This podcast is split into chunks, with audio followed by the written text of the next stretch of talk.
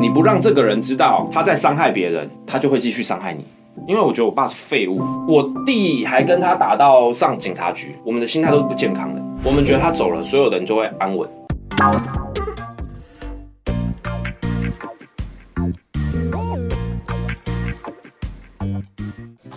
我是谷阿莫，欢迎收看《莫名其妙》。在这个节目里，会有一些莫名其妙的人问我一些莫名其妙的问题，那我们就莫名其妙的开始吧。在网络上看到一篇文章，是有关于家庭的无奈，想来跟老板聊聊。故事是这样的：原 PO 我们叫他小叶，小叶的父母呢，没有工作，没有存款，还都欠银行钱。爸爸身体不好，妈妈也不知道什么状况，两位都没有工作，平常都是靠小叶还有姐姐弟弟来负担家里的开销。一开始大家都愿意帮忙，到后来爸爸开始会跟小叶说要一千元买饭吃，而且频率越来越高，两天就要一千元。才发现爸爸都把钱拿去赌博了，还曾经把姐姐要缴房贷的钱擅自拿去使用，问他又都含糊带过。因为小叶的爸妈拿钱都乱花，说要还钱也都没有，所以家里就没人敢再给他们钱，要吃饭都是小叶或姐弟亲自去买。可是后来，小叶却发现，他放在抽屉里准备要缴费的现金都会少个一两千块，姐姐也是。于是他们在房间里装监视器，才发现妈妈会去他们姐弟的抽屉里偷钱，一次就抽个一两千块这样子。小叶很气的拿影片去找爸妈对质，他说：“我长这么大，我现在才知道，原来你是教我们要偷人家的钱啊！”虽然小叶知道他妈妈很可怜，常常会被爸爸情勒。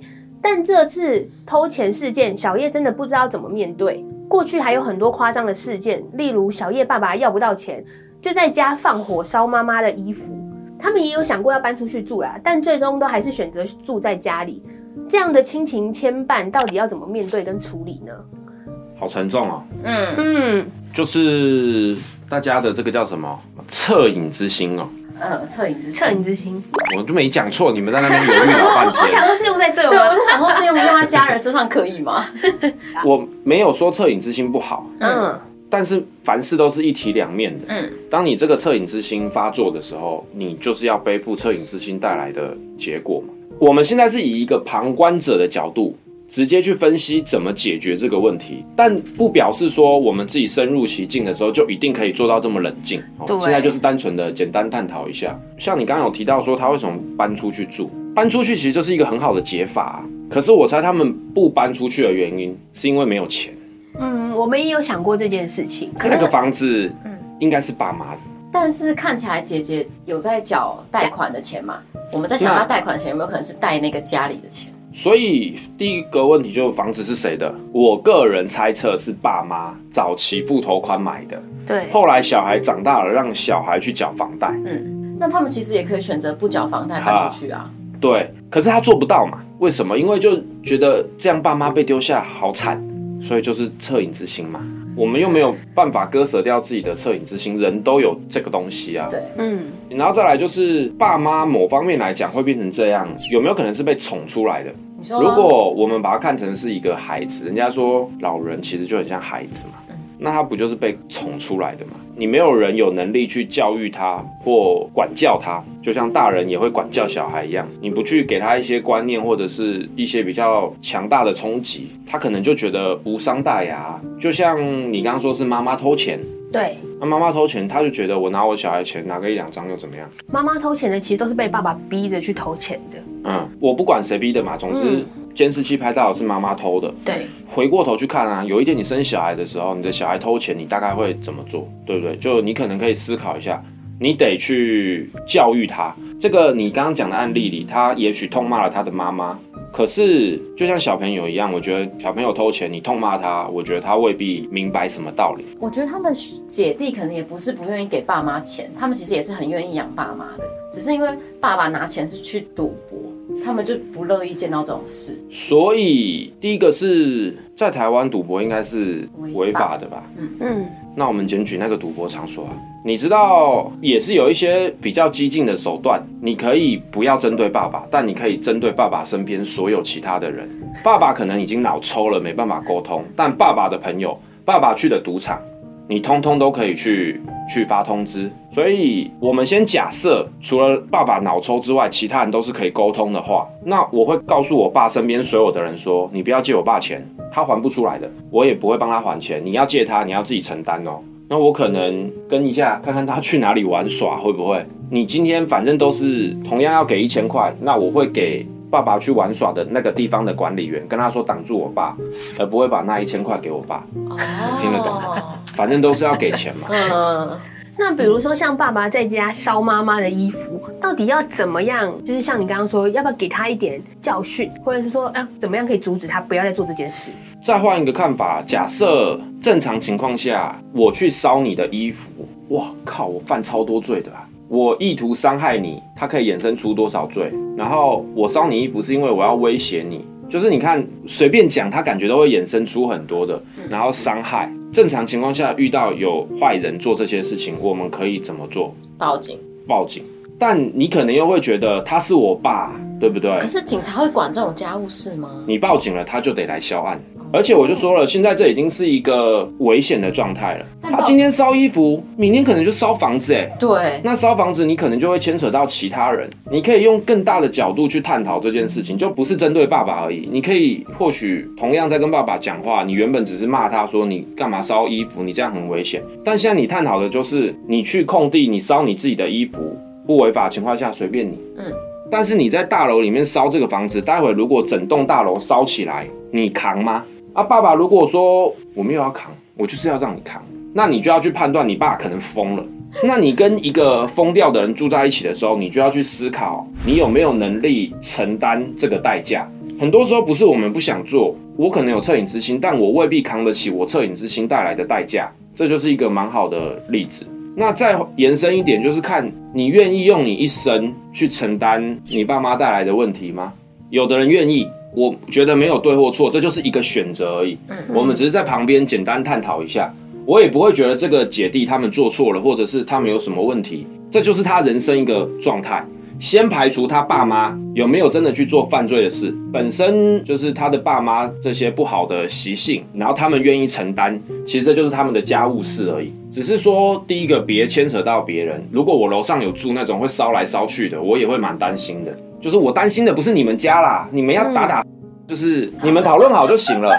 可是公共危险是一件很麻烦的事情哦。对，我们做实验的时候也有被警方以公共危险传话过。哦但还好，因为我们是在私人场地，然后是一个很空旷的。我们第一次玩金属钠爆破的时候，可能我们那个时候宣导也不够，观众没有去特别注意我们是在私人场地，然后我们也都报备过，所以他们就直接报案。嗯，那警察他们还是会来关切。但你看，公共危险就是一个又更大的议题了。详细它会衍生多少罪状，我觉得你问律师应该都可以很清楚的得到答案。总之就不好嘛。嗯。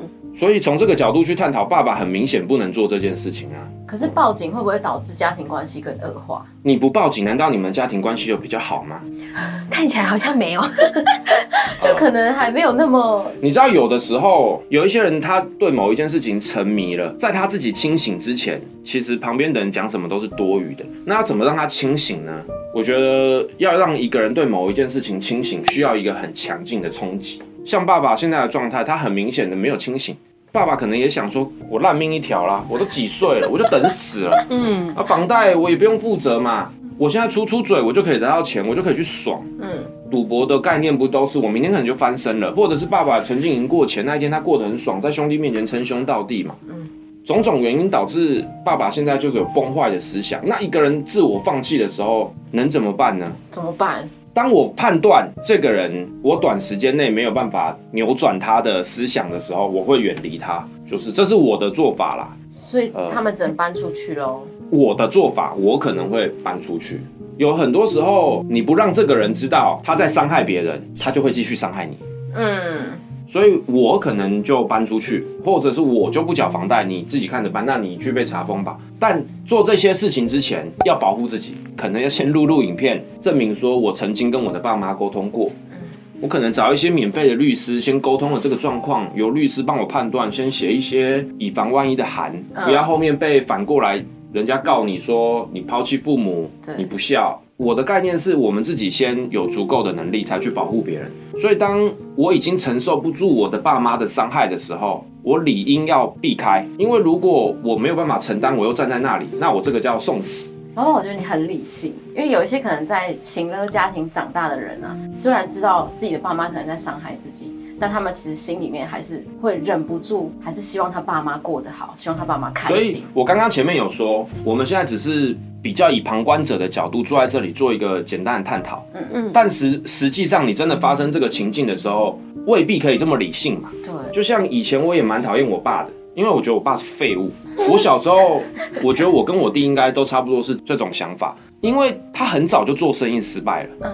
做生意失败之后，家里就赔钱。嗯。我们就必须从都市搬到乡下。乡下有不好吗？没有。可是有习不习惯的问题。那个时候我也还小，所以我觉得我的习惯、我的适应力就差。当我突然从一个熟悉的环境搬到另一个不熟悉的环境的时候，我会觉得凭什么？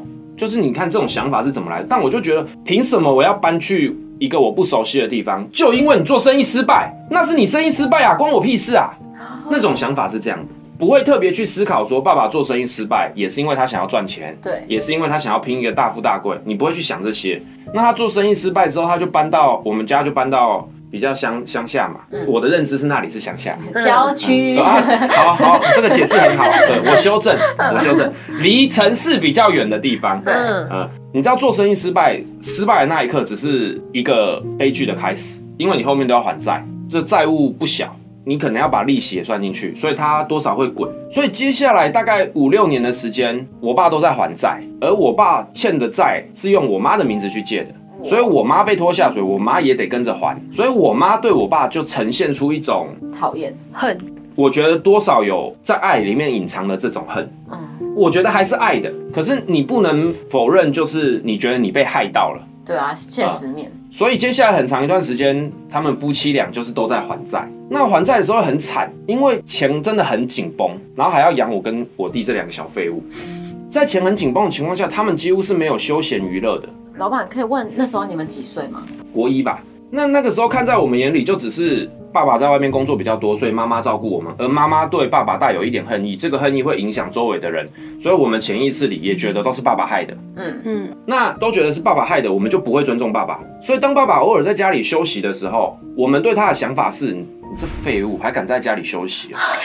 哇，好严苛！在客厅看电视，把客厅弄得这么脏，你他妈你是不会清理。好严格！我觉得那个思想是偏激的。嗯，对，反正我们对我们爸的态度是不好的。嗯，那我爸他享受不到家庭的那个天伦之乐的。嗯，他被所有人当成是一个还债的工具嘛，他自己也背负着，就是他可能也觉得他是个废物，所以他后来就我觉得在长期在这种精神压力下。就产生精神疾病，就是可能俗称的忧郁症之类的，所以开始就睡不着。可是睡不着，明天还是要去工作，得睡觉嘛，就开始吃安眠药。嗯，所以后来就养成吃安眠药的习惯。现在仔细想想，他常常晚上就睡不着，会在客厅一直看电视。嗯，可是看在我们眼中，就是这个人好废哦。明天要上班还不去睡觉？都不对啊，都不工作，你都不工作，你在干嘛？只要看到他在家里就不耐烦。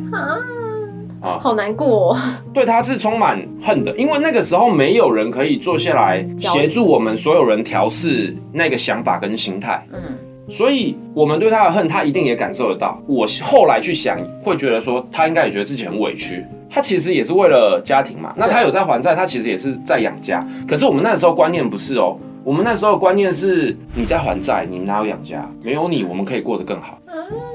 啊，这个叫做什么？自私。他去打拼，他去做这个生意的时候，所有人都欢欣鼓舞，期待着他飞黄腾达之后，我们鸡犬升天。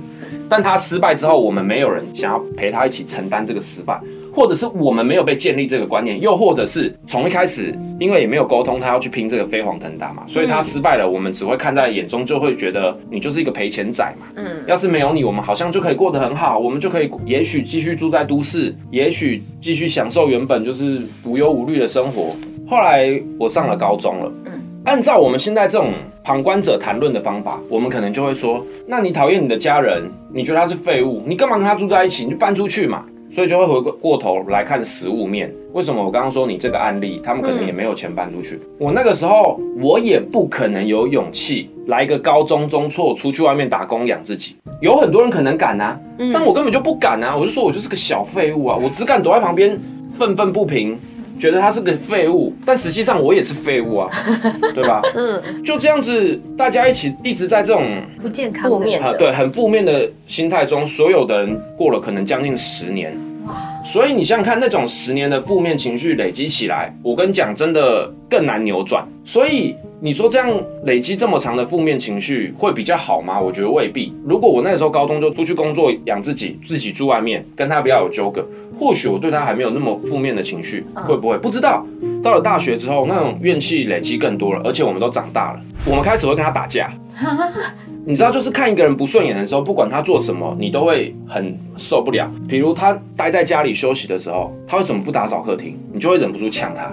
但他也觉得他很倒霉，他好不容易放假在家休息，他也需要休闲。然后我刚刚说了嘛，他可能精神状况也不好，所以大家就会冲突。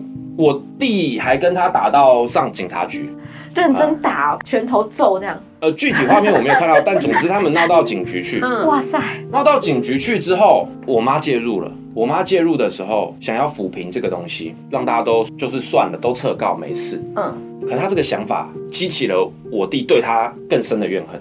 你说你弟对你妈还对你爸？对我妈。好，你看就回过来喽。这件事情是我爸引起的，可是我弟在旁边，他的心态是：你为什么姑息这个废物？嗯。可是实际上，我爸未必是废物，我妈可能也觉得，也知道我爸不是废物。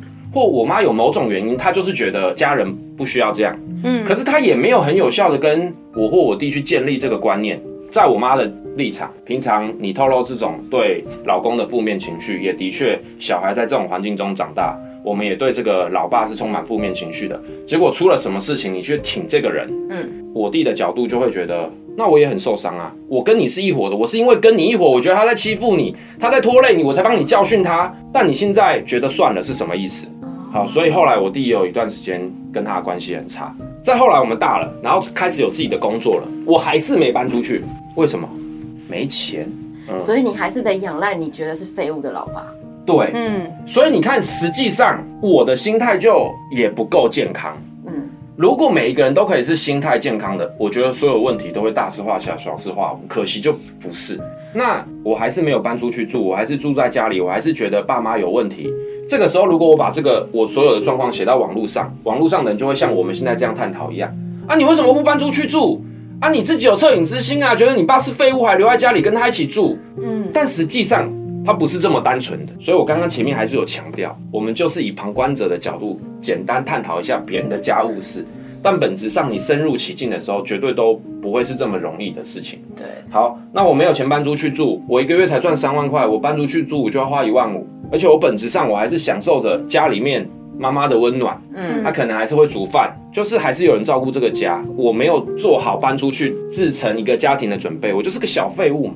再后来，我爸就忧郁症越来越严重，越来越严重之后，我们家透露出那种你怎么还不挂的那种气氛，我觉得，我觉得大家就是不会去讲，台面上也不会这么去表现，嗯。可是我个人觉得内心都是这种想法的，因为你生着病还你的债要还不还的，然后因为生病，我老实说就工作状况不会好。我爸是开游览车的，你状况不好开车，你可以想象会发生多少问题吗？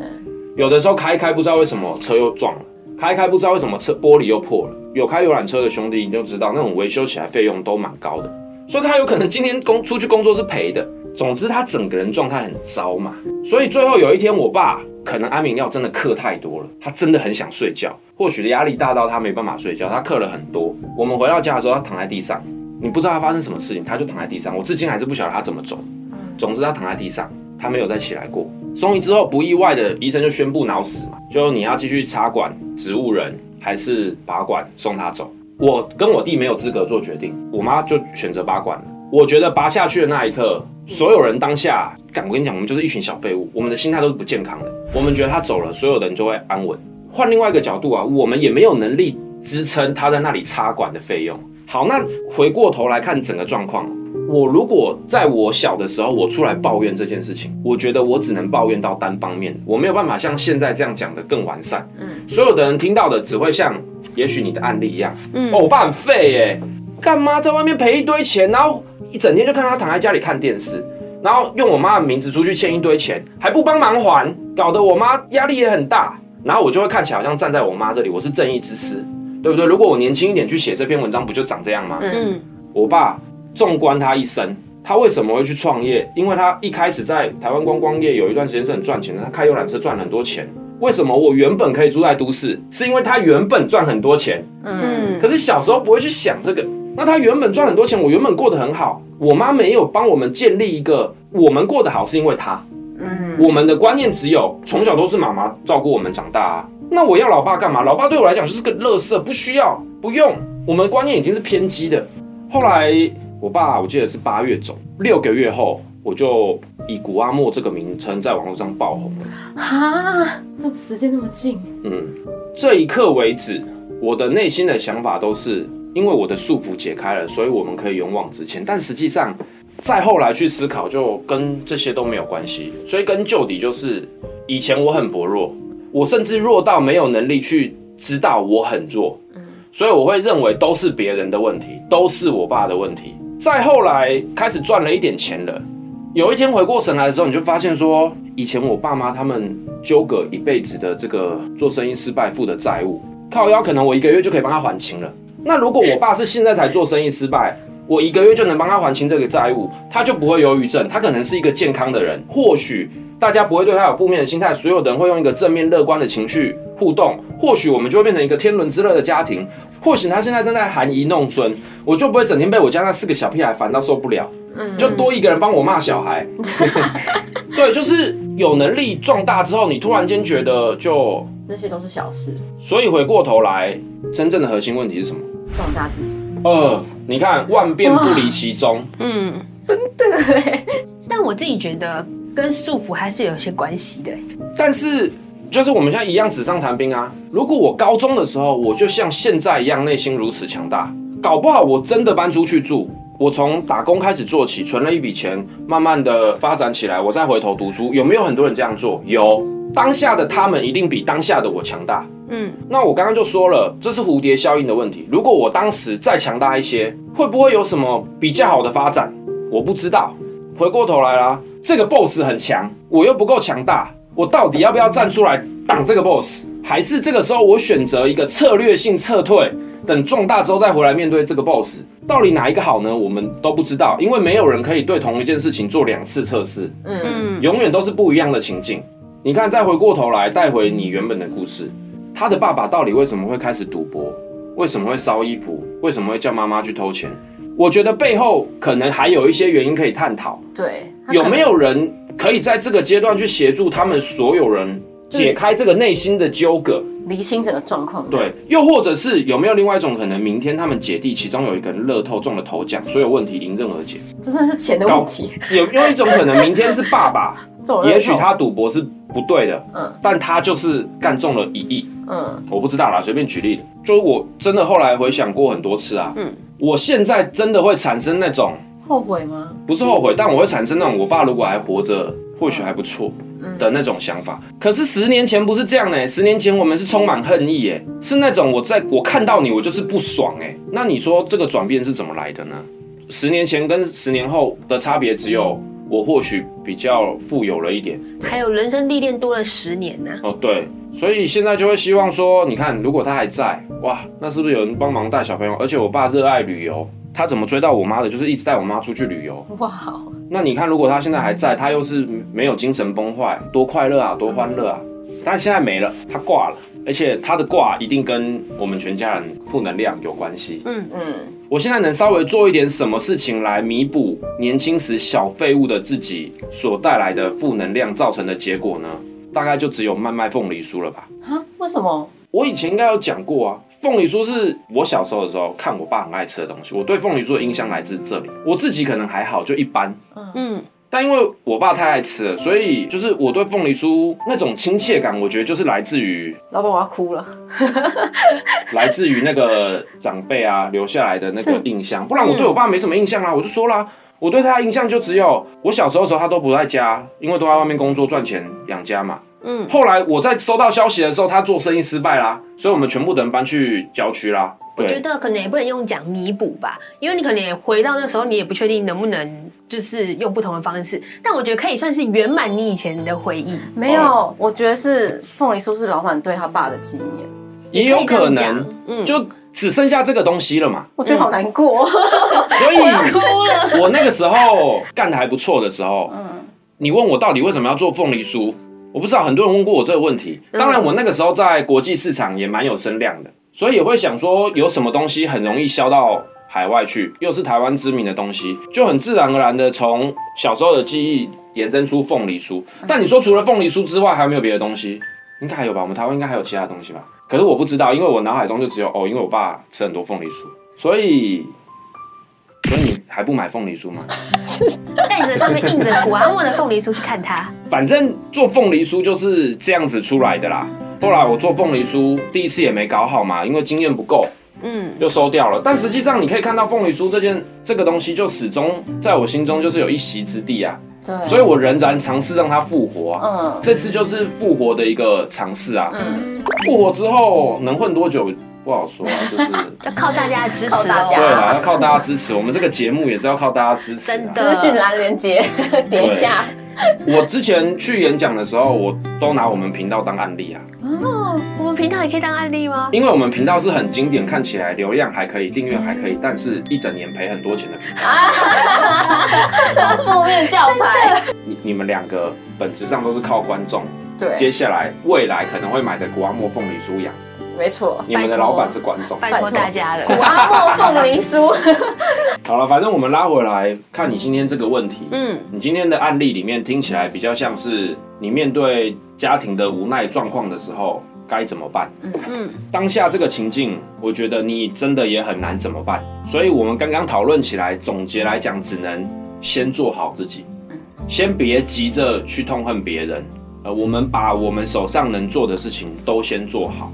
比如像我刚刚说的，如果你已经预设爸爸会到处借钱，我们站在一个保护社会大众的角度，你应该也是要跟你爸爸的亲朋好友打个招呼，会不会？对，避免大家都被你爸欠钱，然后还不出来嘛。是，嗯，呃，那站在保护大楼公共安全的角度，你可能也要劝劝你爸别放火。虽然我觉得很难很难，嗯，但我就是说，在我们能控制自己的范围里，我们尽量把我们眼前能做的事情，冷静的、平稳的。